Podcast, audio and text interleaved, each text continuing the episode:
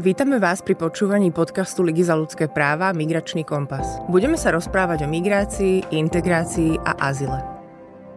Dobrý deň, počúvate Migračný kompas, podcast Ligy za ľudské práva a mojou dnešnou hostkou je Zuzana Hasna z Islandskej nadácie. Moje meno je Ester Viktoria Zifová a som členkou mediálnej iniciatívy Svet medzi riadkami. No a v dnešnom rozhovore sa budem pýtať na život moslimiek na Slovensku. Ďakujeme veľmi pekne, že ste prijali naše pozvanie. Dobrý deň, ďakujem za pozvanie. A hneď tak na úvod by som sa vás chcela opýtať. Ja som si všimla, že v islamskej nadácii, ktorou ste teda súčasťou, ste práve teraz vydali knihu o moslimkách trochu inak. To je teda názov knihy. Skôr než sa o nich porozprávame trošku inak, tak by som chcela vedieť, že čo si podľa vás myslí väčšinová spoločnosť o moslimkách. Tam musíme predovšetkým asi tej e, väčšinovej spoločnosti opýtať, a teda príslušníkov väčšinovej spoločnosti. V nadácii sa stretávame s tým, že teda sú zabehnuté veľmi tie stereotypy a vlastne práve táto knižka je reflexiou na to, predstaviť tie ženy moslimky s rôznorodnými statusmi, profesiami, aj tými životnými príbehmi mm-hmm. a vlastne poskytnúť naozaj informácie z tej prvej ruky a trošku približiť in ten život slovenskej verejnosti lebo teda žijú s nami a medzi nami a je to stále ešte také opradené tým tajomnom. Takže vlastne to bola mm, tá hnacia sila, prečo to zmeníte, alebo teda to bol ten impuls, že prečo sme vydali tú knihu. Jasné. A aké sú také najčastejšie stereotypy, s ktorými sa stretávate? Ja si myslím, že tie bežne otrepané, že nie sú utláčané moslimky, nesmú pracovať, nesmú študovať, nesmú, mm-hmm. nesmú nič robiť, len byť medzi štyrmi stenami svojho domu a tak ďalej. A práve m, mm, táto knižka a tie príbehy žien z mesa a kostí búrajú tie stereotypné vzorce a poskytujú práve ten pohľad vnútra, alebo teda zblízka a ukazujú to, že to vôbec tak nie je. Že sú naopak veľmi vzdelané, cestované, sčítané a robia rôzne profesie, majú rôzne záľuby, venujú sa rôznym veciam a tak ďalej. Takže treba si to prečítať a každopádne je to úplne novinka, prišlo to pred pár dňami stlačianie, takže my budeme samozrejme veľmi vďační za každú spätnú väzbu ja sa už veľmi teším, tiež dúfam, že sa k nej dostanem, nemala som zatiaľ príležitosť teda, ale keď som pri príprave na tento podcast uvažovala nad tými stereotypmi, tak presne ako hovoríte, že mne tiež nápadalo ako prvý takéto utlačanie a nejaké podriadenie mužom. Začala som trochu nad tým uvažovať, že, že ako keby, že čas spoločnosti rozumie, že takto to nefunguje, že to nie je niečo, čo je úplne v súlade s islamom. Ale ako to vnímate vy? Lebo vás sa to priamo týka, vy ste moslimka, tak ako reagujete na to, keď niekto ako keby vám začne hovoriť o takéto blúdy? Tak ja som už taká ošlahaná vetrom a narastla mi taká hrošia koža akoby, takže naozaj som vybavená dobre argumentačne, aj teda ustojím aj ten hejt hociakého charakteru ale teda mm, je veľmi dôležité, že aby sa o tomto rozprávalo, lebo napríklad aj média, my sme robili v prvom poroku tohto roka takú veľmi hĺbkovú detailnú mediálnu analýzu, kde vlastne predmetom boli aj ženy mm-hmm. a tam jednak tie články a hlavne potom tá obrazová príloha veľmi posilňujú tieto stereotypy. Takže ženy opakovane sú tam v nikáboch, v čiernych handrach a tak ďalej, čo vlastne vzbudzuje ten obraz, že žena moslimka môže byť len taká. Ten jednotvárny obraz toho mm-hmm. celého. A nám potom vlastne na tých prednáškach a celkovo vo vzťahu k verejnosti sa dostáva, že ale veď my sme vás poznali cez média iba takto a vy ste v skutočnosti úplne iní. Takže naozaj to face-to-face stretnutie ja považujem za veľmi dôležité a veľmi efektívne, účinné, ktoré mážu tie stereotypy a, a aj predsudky voči nám. A ženy moslimky sú ešte o to viac zraniteľnejšie, že naozaj je tam ten hijab, čo je prvý taký identifikátor tej ženy.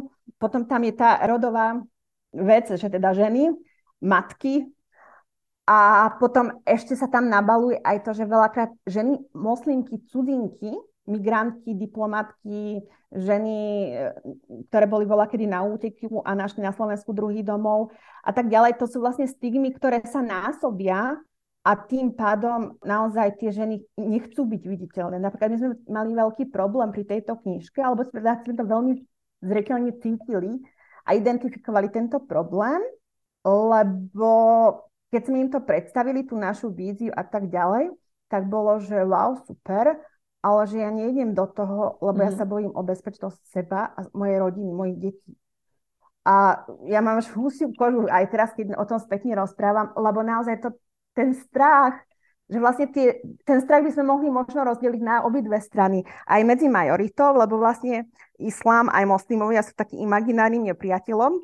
A na druhej strane z radov našich, a hlavne teda tých žien, ktoré naozaj veľakrát a opakovane boli aj obeťami rôznych útokov, tak majú naozaj ten strach a nechcú byť viditeľné, chcú zostať v tej šedej zóne svojej rodiny a, a proste boja sa. A platí to, a vlastne my sme o tom aj hovorili práve v tej knižke, že naozaj slova môžu byť veľakrát silnejšie ako zbraň a dokážu veľmi zraniť. Takže... Mm-hmm.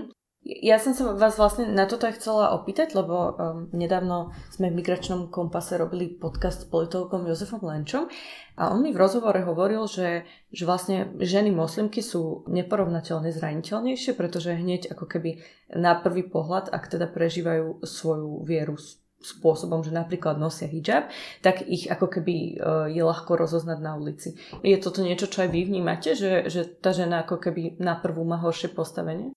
Absolútne, lebo cez ten hijab je okamžite identifikovateľná a proste neschová sa. Respektíve potom e, veľakrát alebo opakovane Poznáme príbehy, keď sa stalo, že žena po veľmi nepríjemnom incidente, že bola napadnutá na verejnosti, atakovaná verbálne a tak ďalej, sa rozhodla, že buď pre takú jemnú šatku, že kvázi akoby taký drdol dozadu, alebo si dali úplne dole ten hijab. A veľmi ťažko to psychicky znášajú, lebo vlastne hijab je identifikáciou v nás ako moslimiek.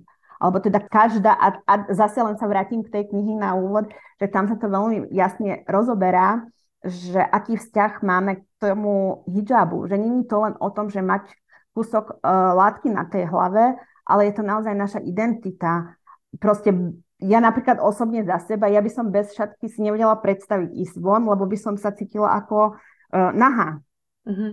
Takže je to asi to súznenie toho všetkého, že proste kompaktná identita a myslím si, že väčšina žien s tým súhlasí, moslimiek, že teda bez tej šatky to není to, čo by malo byť. A um, to je ako keď vám niečo zakážu na silu, keď vám niečo zoberú, že nemôžete, tak samozrejme treba to nejako spracovať a tak ďalej. A Mm, zase len sme pri tom, že napríklad každý, kto mal príležitosť a možnosť sa vrátiť buď do domovskej krajiny alebo do nejakej tretej krajiny, tak opúšťali to Slovensko práve kvôli tomu, že sa tu necítili bezpečne. Alebo deti boli obeťami e, šikany na školách veľmi často a opakovane. Takže neviem, ja som veľmi pozitívna mm-hmm. a myslím si, že treba nastaviť, alebo teda celkovo tie mechanizmy a hlavne treba hovoriť o tom, že tá rozmanitá spoločnosť je prínosom a netreba si selektovať, že my, vy, oni a rôzne skupinky, ale naopak, že buďme jednotné, lebo všetci tvoríme tú slovenskú spoločnosť. Ja si myslím, že každý sa cítime plnohodnotným členom slovenskej spoločnosti, takisto prispievame do tej spoločnosti a zároveň by sme radi mali aj také tie benefity, taký ten feeling, že a som tu doma, berú ma tu ako domácu alebo za svoju. A teraz teda hlavne hovorím, lebo ja som Slovenka. Takže ja sedím na niekoľkých sú, stoličkách súčasne, ale za tie cudzinky, moslimky, ktoré, ktoré naozaj veľakrát vlastnia diplom a nemôžu pracovať napríklad.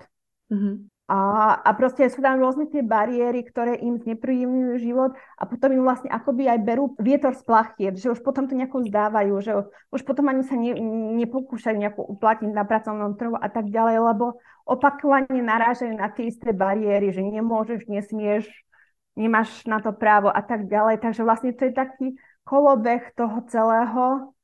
No neviem, ja keď napríklad pozriem do Raku, v Rakúsku, ako to funguje, alebo v Nemecku, alebo v Anglicku, že proste tie ženy moslimky sú viditeľné a verej, súčasťou verejného diskurzu, tak sa mi to zdá, že je to veľký pokrok vpred a možno aj Slovensko by si z toho mohlo zobrať niečo za príklad a dať šancu a keď sa pozriete na to Slovensko, tak vnímate, že napredujeme, že sa mení trochu tá situácia, alebo kde sa teraz nachádzame? Ja si myslím, že spätne 20 rokov dozadu určite je to posun. Uh-huh. Určite je to posun, ale zároveň treba povedať, že a myslím, že všetci to cítime, že tá spoločnosť sa veľmi polarizuje. Uh-huh. Že vznikli akoby dva tábory. Kým bola, kedy bol skôr taký neutrálny ten postoj, teraz sú dva tábory, aj možno z toho titulu, že mnoho ľudí cestuje, ktorí sú akože pro pre všetkú diverzitu uh-huh. a potom sú takí naozaj, že ktorí sa nejako identifikujú cez rôzne extremistické skupiny a tak ďalej a proste všetko, čo je cudzie, tak tu nechcú a teda my zahrňame tých nechcených a nežiadaných. Mm, myslím si, že toto vnímam ako problém. A práve za to Islamská nadácia na Slovensku kope takú lígu dlhodobo, čo sa týka v oblasti vzdelávania a zbližovania cez dialog, mm-hmm lebo myslíme si, že to je najúčinnejší nástroj, ako sa spoznávať a ako nachádzať tie paralely, ktoré máme neskutočne veľa, lebo veľa máme spoločného.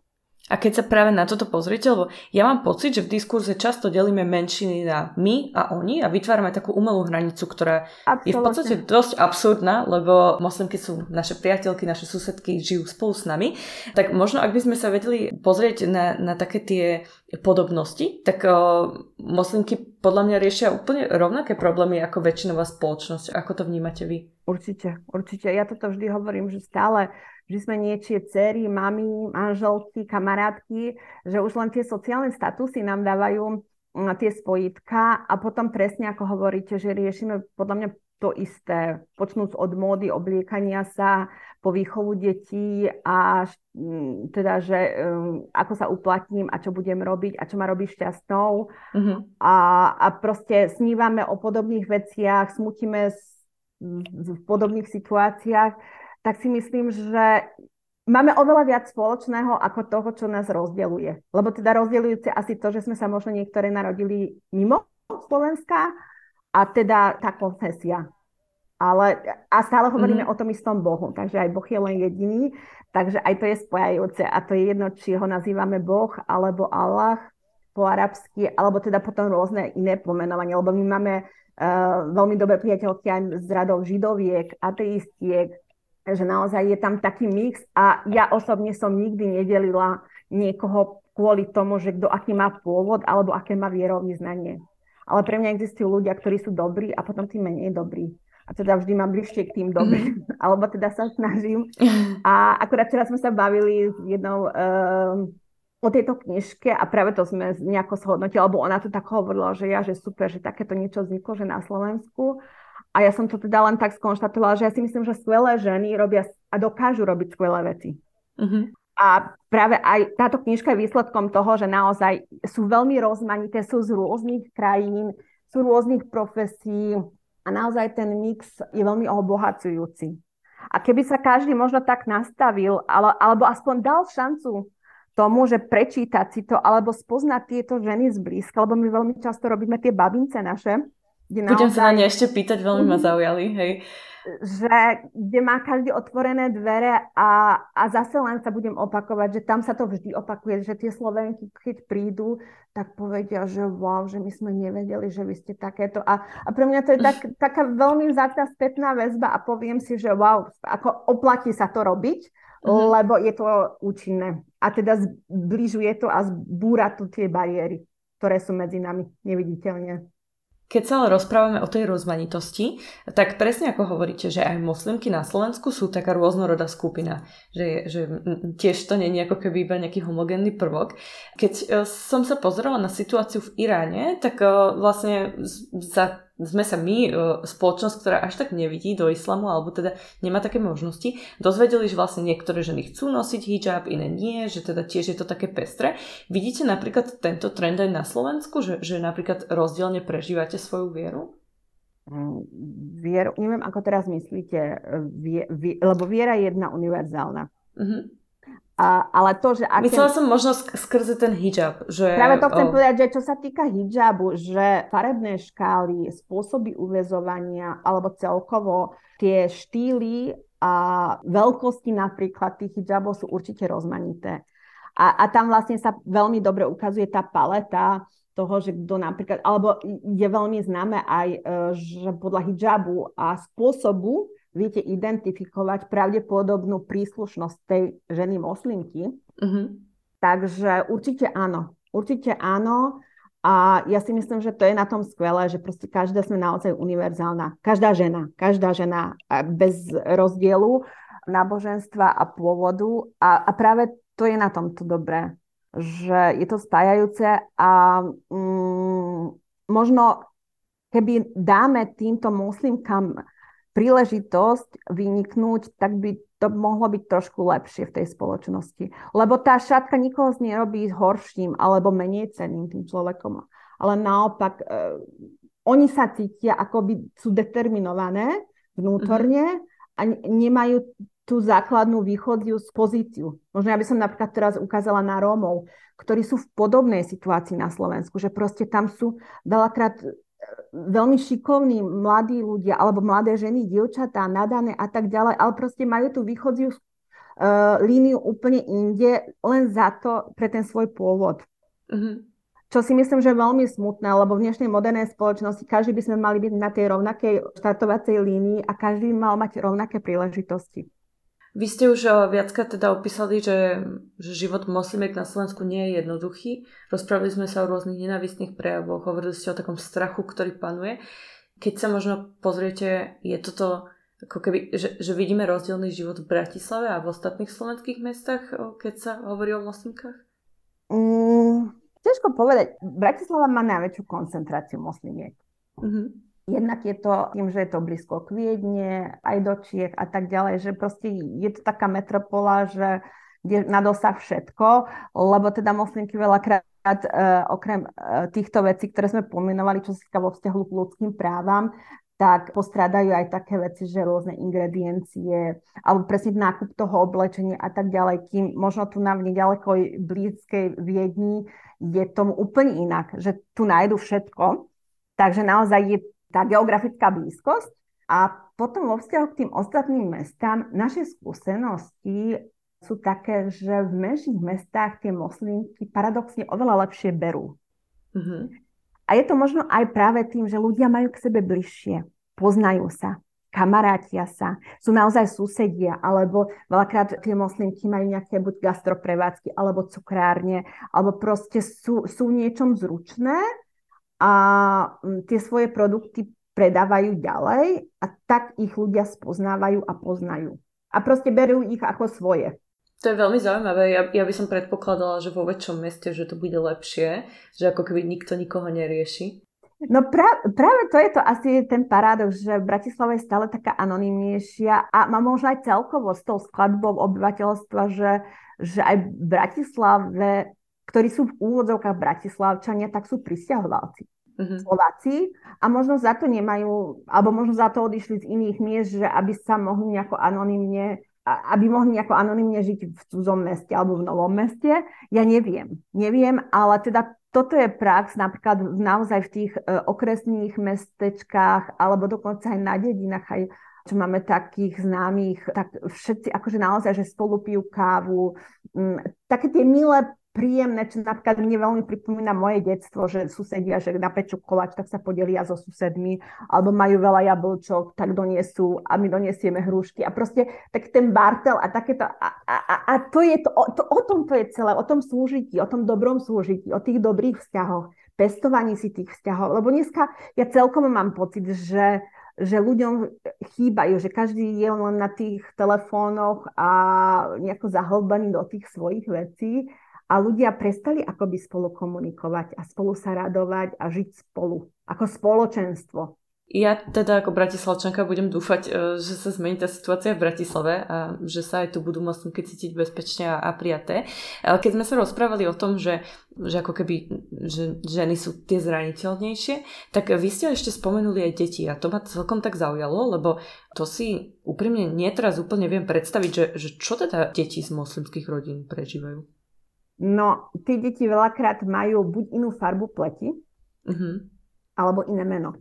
A to Aha. si myslím, že je dostatočný dôvod na to, aby... Napríklad, ja môžem zase za seba povedať, náš syn bol šikanovaný v škole. Dokonca tak, že bol vylúčený. A vylúčený z toho titulu na podnet rodičov. To bolo presne v, v, tom čase, keď začali tie mm, konflikty a trošku to bublať na tom Blízkom východe a proste dostával náš syn veľmi škaredé nálepky, veľmi uh, hanlivé uh, označenia. A teraz, keď sa to spätne pozerám, že proste naozaj bolo to veľmi, veľmi zlé.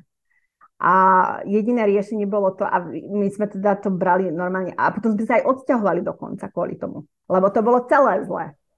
Ja, ja keď teda prejdem trošku do osobnejšej roviny, tak ako v takomto prípade vysvetlíte dieťaťu, že za nič nemôže, že ako keby tie všetky nenávistné komentáre prichádzajú len pre nejaký pôvod alebo pre meno? Zase len cez dialog, cez komunikáciu. E, my sme veľa cestovali s našim najstarším synom, takže on mal naozaj, myslím si, že bol vystavený tej rozmanitosti a už bol dostatočne, mal 6, 7, 8 rokov v tom čase, že už vnímal, vnímal tie rozdiely a proste vedel to nejako pomenovať, ale teda samozrejme bol stratený a bolo mu to strašne ľúto. A paradoxne potom aj ten učiteľ jeho triedny odišiel z tej školy. Mm-hmm. Že práve za to, že to vnímal ako takú nespravodlivosť. Takže to bola pre mňa taká, akoby taká materská satisfakcia a aj morálna, že proste e, takto deklaroval tú svoju nespokojnosť tým, že teda takto, lebo na Slovensku tak, ale myslím si, že všade na svete, že proste vždy, vždy ten hlas väčšiny prekričí tú menšinu a buď vznikne konflikt, alebo ten druhý sa stiahne. Uh-huh. Takže ja som práve v tom čase sme sa rozhodli s manželom, že to stiahnutie bude asi najlepšie, lebo sme chceli to chrániť to naše dieťa.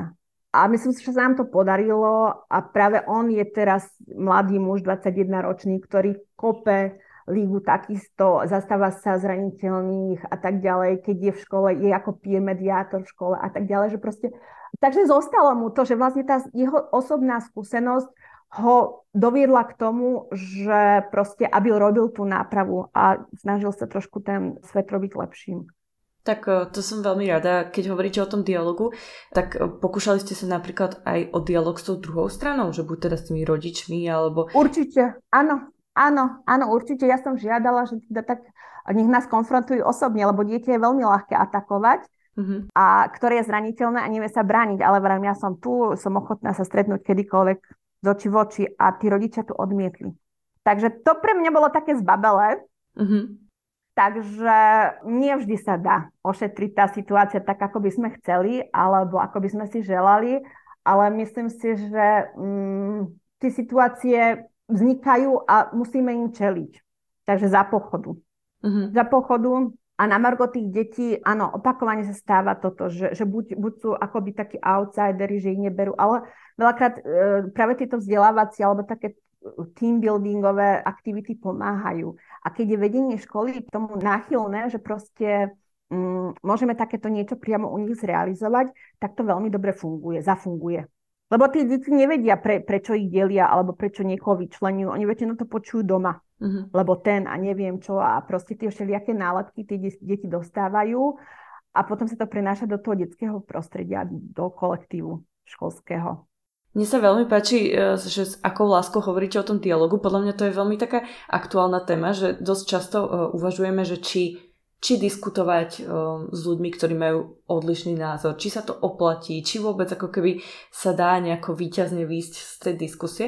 Vám sa teda už stalo, že ste diskutovali s niekým, kto vôbec ani moslimov možno nepoznal, ale teda ich vnímal veľmi stereotypne a, a ten kontakt s vami mu pomohol? Alebo jej? Určite áno. Ja si myslím, že není dôležité výjsť výťazne. Uh-huh. To víťazstvo vôbec není dôležité v tomto prípade. Dôležitý je ten konsenzus lebo každý môže mať odlišný názor a odlišné vnímanie e, rovnakej situácie, ale to vôbec nevadí, lebo každý to vidíme inak a zo svojho pohľadu a zo svojich skúseností, ale mm, to, keď dokážeme nájsť spoločnú reč a tie spoločné, ujednotiť sa na spoločných hodnotách, to je, myslím, najlepšie rezume. Mm-hmm. Takže už sa vám stalo, že sa toto podarilo. Áno, áno, ja som dokonca aj rozmyslela, že, že možno by sme v budúcnosti mohli robiť, lebo v Európe sú celkom bežné také sociálne experimenty, že vlastne naozaj, že úplne protivníkov oproti seba posadia a buď sú to facilitované stretnutia, alebo také naslepo v úvodzovkách. Väčšinou tie závery sú veľmi dobré. Že naozaj také, že dých berúce. Takže to je dôkazom toho, že sa oplatí takéto veci robiť, lebo aj tí najväčší extrémisti majú len akoby prázdne slova. Uh-huh. Veľakrát sú presvedčení o svojej pravde na nepodložených faktoch. A, a zase len sme pri tom, že to faktické, mm, faktografické, respektíve dôkazové, argumentačné a to kriti- podnecovanie kritického zmýšľania môže dospieť k tomu, že, že môžeme aj e, dosiahnuť tú zmenu percepcií u tej druhej strany. Možno na toto by nám pomohlo aj, kebyže vážime slova. Ja som teda spomínala politologa Jozefa Lenča. My sme sa rozprávali o politickom diskurze, ktorý sprevádza tému islamu. A tak som sa chcela opýtať aj vás, že ako podľa vás slova politikov a političiek ovplyvňujú život moslimov a moslimiek? Podľa mňa značne ho determinujú. Uh-huh. A práve politolog Jozef, Jozef Lenč bol našim partnerom na tej mediálnej analýze a práve on mal na starosti tú politickú scénu uh-huh. a verejný diskurs a on vytiahol také výroky z toho parlamentu, že um, a vlastne my sme na základe toho uh, potom vydali takú brožúru, že reframing, ktorý vyvracia vlastne um, presne tie najbežnejšie stereotypy, ktoré sa objavovali buď v médiách, alebo aj v tom parlamente, uh-huh. reálnymi faktami. Takže je to vzdelávacia príručka, je dostupná aj online, aj v tlačenej verzii u nás na Daci, takže um, tu sa hláste pre ňu. A, a proste tam naozaj, a aj teraz vlastne, ak uh, sledujeme tú migračnú situáciu na hraniciach Českom a tak ďalej, zase sa len objavili nejaké perličky, čo ja som stihla zachytiť. A mi to príde ako taký nonsens, že proste tých ľudí len zaškatulkovať, a dehonestovať len kvôli tomu, lebo som na úteku a ešte možno naozaj majú nejaké meno, že Mohamed, alebo len za to, že prichádzajú zo Sýrie, alebo proste to je jedno čokoľvek, ale proste vždy sa nájde niečo, aby boli dehonestovaní a naozaj za mňa je to veľmi škaredý príklad. A naopak práve politici by mali byť tým, ktorí by mali scelovať a, a, a proste rozprávať rozvážne, múdro, lebo svojimi slovami delegujú potom iných. Uh-huh. A teraz zase sa vrátim k tým nenávistným, lebo tých bolo oveľa, oveľa viac. A práve v tom čase na prelome rokov 2015-16, keď vlastne vrcholila tá migračná kríza, tak ak tieto e, verbálne výroky boli na dennom programe, naozaj, tak veľmi veľa útokov nám bolo hlásených. Uh-huh. Práve buď to, že strhnutie hijabu, alebo, ja neviem, napadnutie nožom, hádzanie kamení, proste úplne, že hrozné.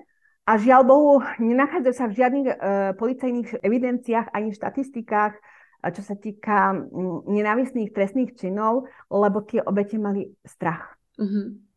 Takže mali tak, strach ísť na policiu a teda áno, teda rozpovedať áno. ten príbeh.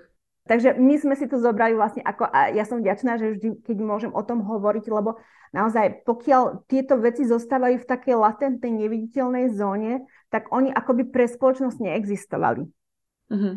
A kým sú ne, neexistujúce, tak není dôvod na nápravu.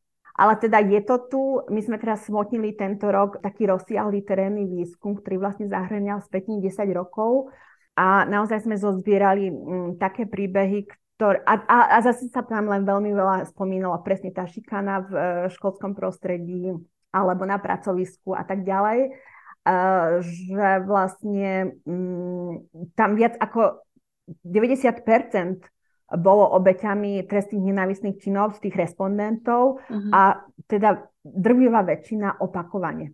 Takže to znamená, že nešlo o jednorázový prípad. A za to potom tie obete majú ten strach.